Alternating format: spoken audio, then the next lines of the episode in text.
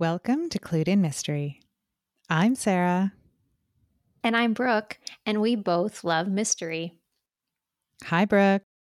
Hi, Sarah. Happy Friday. Happy Friday. How are you? I'm good. And I'm looking forward to talking about neighbors going bad with you. So, a neighborhood, of course, refers to a specific residential area, such as a few adjoining streets, a subdivision, or an apartment complex. But it suggests more than just a geographical location. A neighborhood carries with it a culture and a set of social expectations. The word conjures images of block parties and sharing cups of sugar.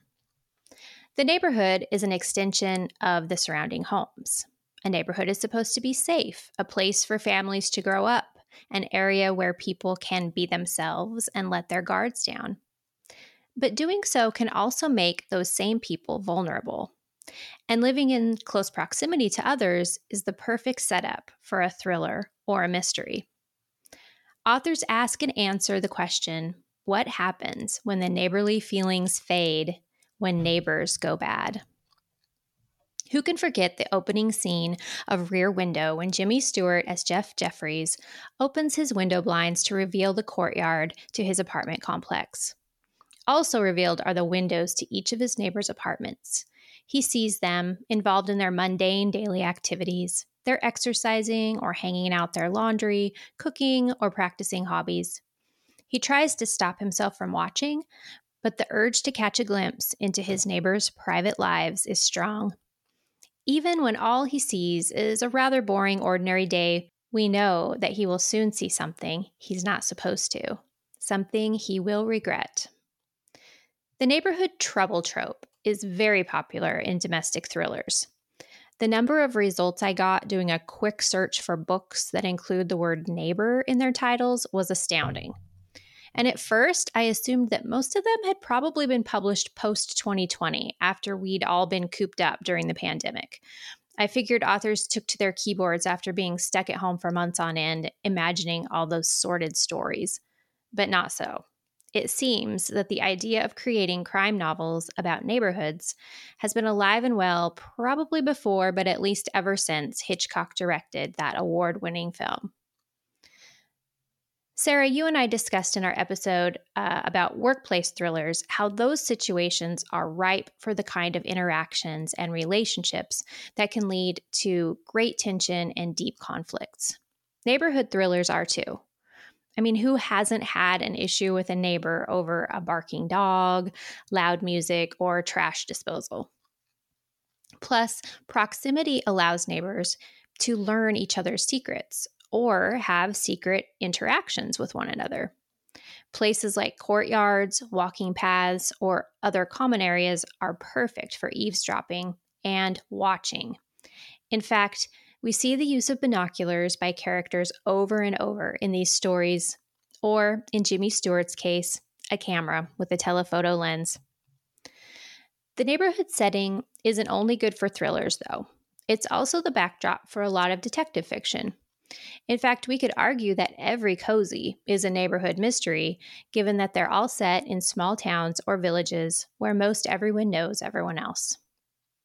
I, for one, have lived most of my life without close neighbors. Aside for a few years here and there, I have usually lived in rural areas with lots of empty space between homes.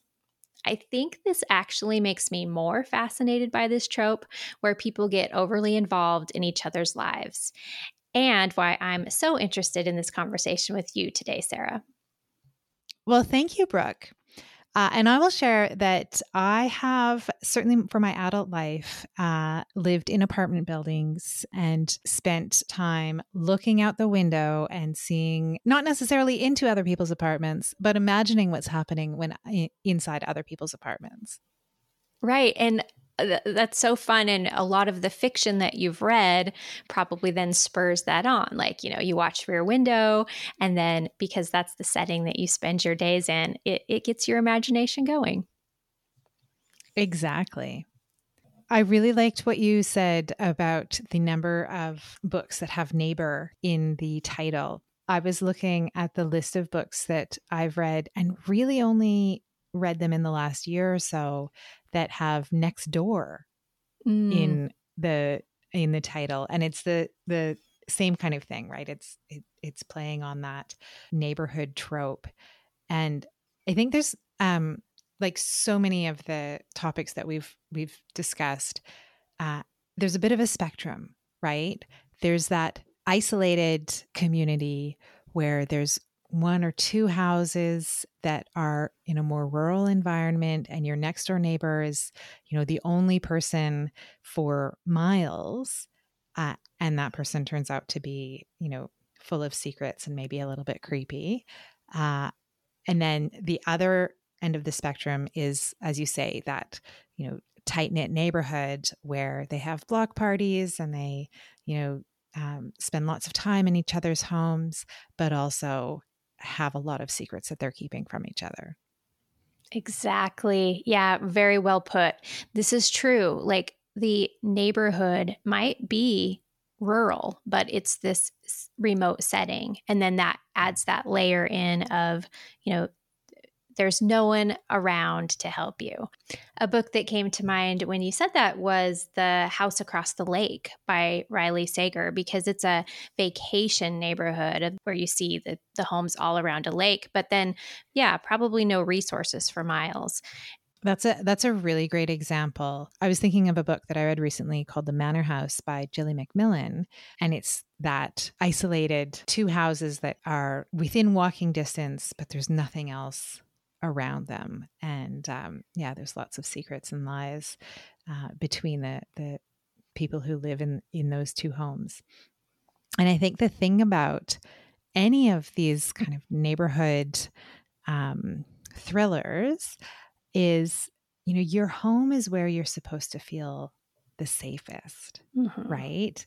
And the idea that there's someone who can see into your day to day life or who is somehow manipulating things in your home is a, a very scary feeling.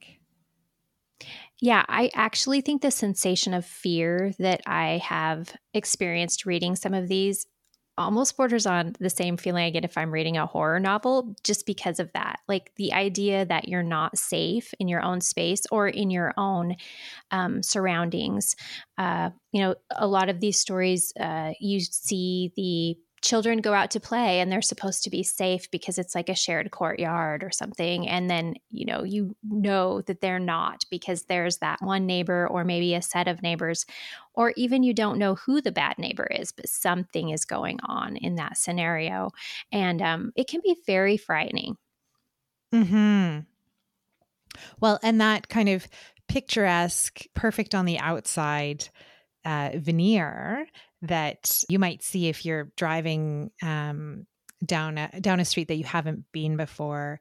Um, say you're looking for uh, for a new house, right? And you see all of these houses, and everybody looks very happy, and the and everything is mm-hmm. painted very nicely, uh, and you know you think everyone's got a perfect life, and then you realize that mm, actually, there are some secrets behind these perfectly painted fences. As a reader, you get to see what those secrets are, and some of them are pretty wild. Yes, I I think that this trope also has been one of the main categories where I find some outlandish coincidences. Uh, because the other thing that you assume when you're in a larger neighborhood is that you know one another because you all live nearby, but otherwise you're strangers. Your lives aren't interconnected, right? And a lot of these stories end up being that actually two people, you know, grew up in the same town or were on the same plane last Friday or something, you know, and you just like there's some strange coincidences that happen to make the stories line up. Um, so you just kind of have to take that with a grain of salt when those those happen. Yeah, I think I, I would agree with that. I think some of it is, you know, if you were to read all of the these kind of neighborhood thrillers, uh, you would think that everybody around you is hiding something all of yes. the time and and hiding some very big secrets. yes, and having clandestine meetings with one another behind your back. Mm-hmm. Mm-hmm. Yeah. Yeah, I feel like I'm missing out with my um pretty pedestrian and mundane life. Exactly. One of the things that um, I noticed with some of these books is uh, often the neighborhood is established. A lot of the residents have been there for a long time, and it's a new couple or a new family who moves in. And they find that, oh, you know what, there is something not quite right with this other group of people who've all lived here uh, for years.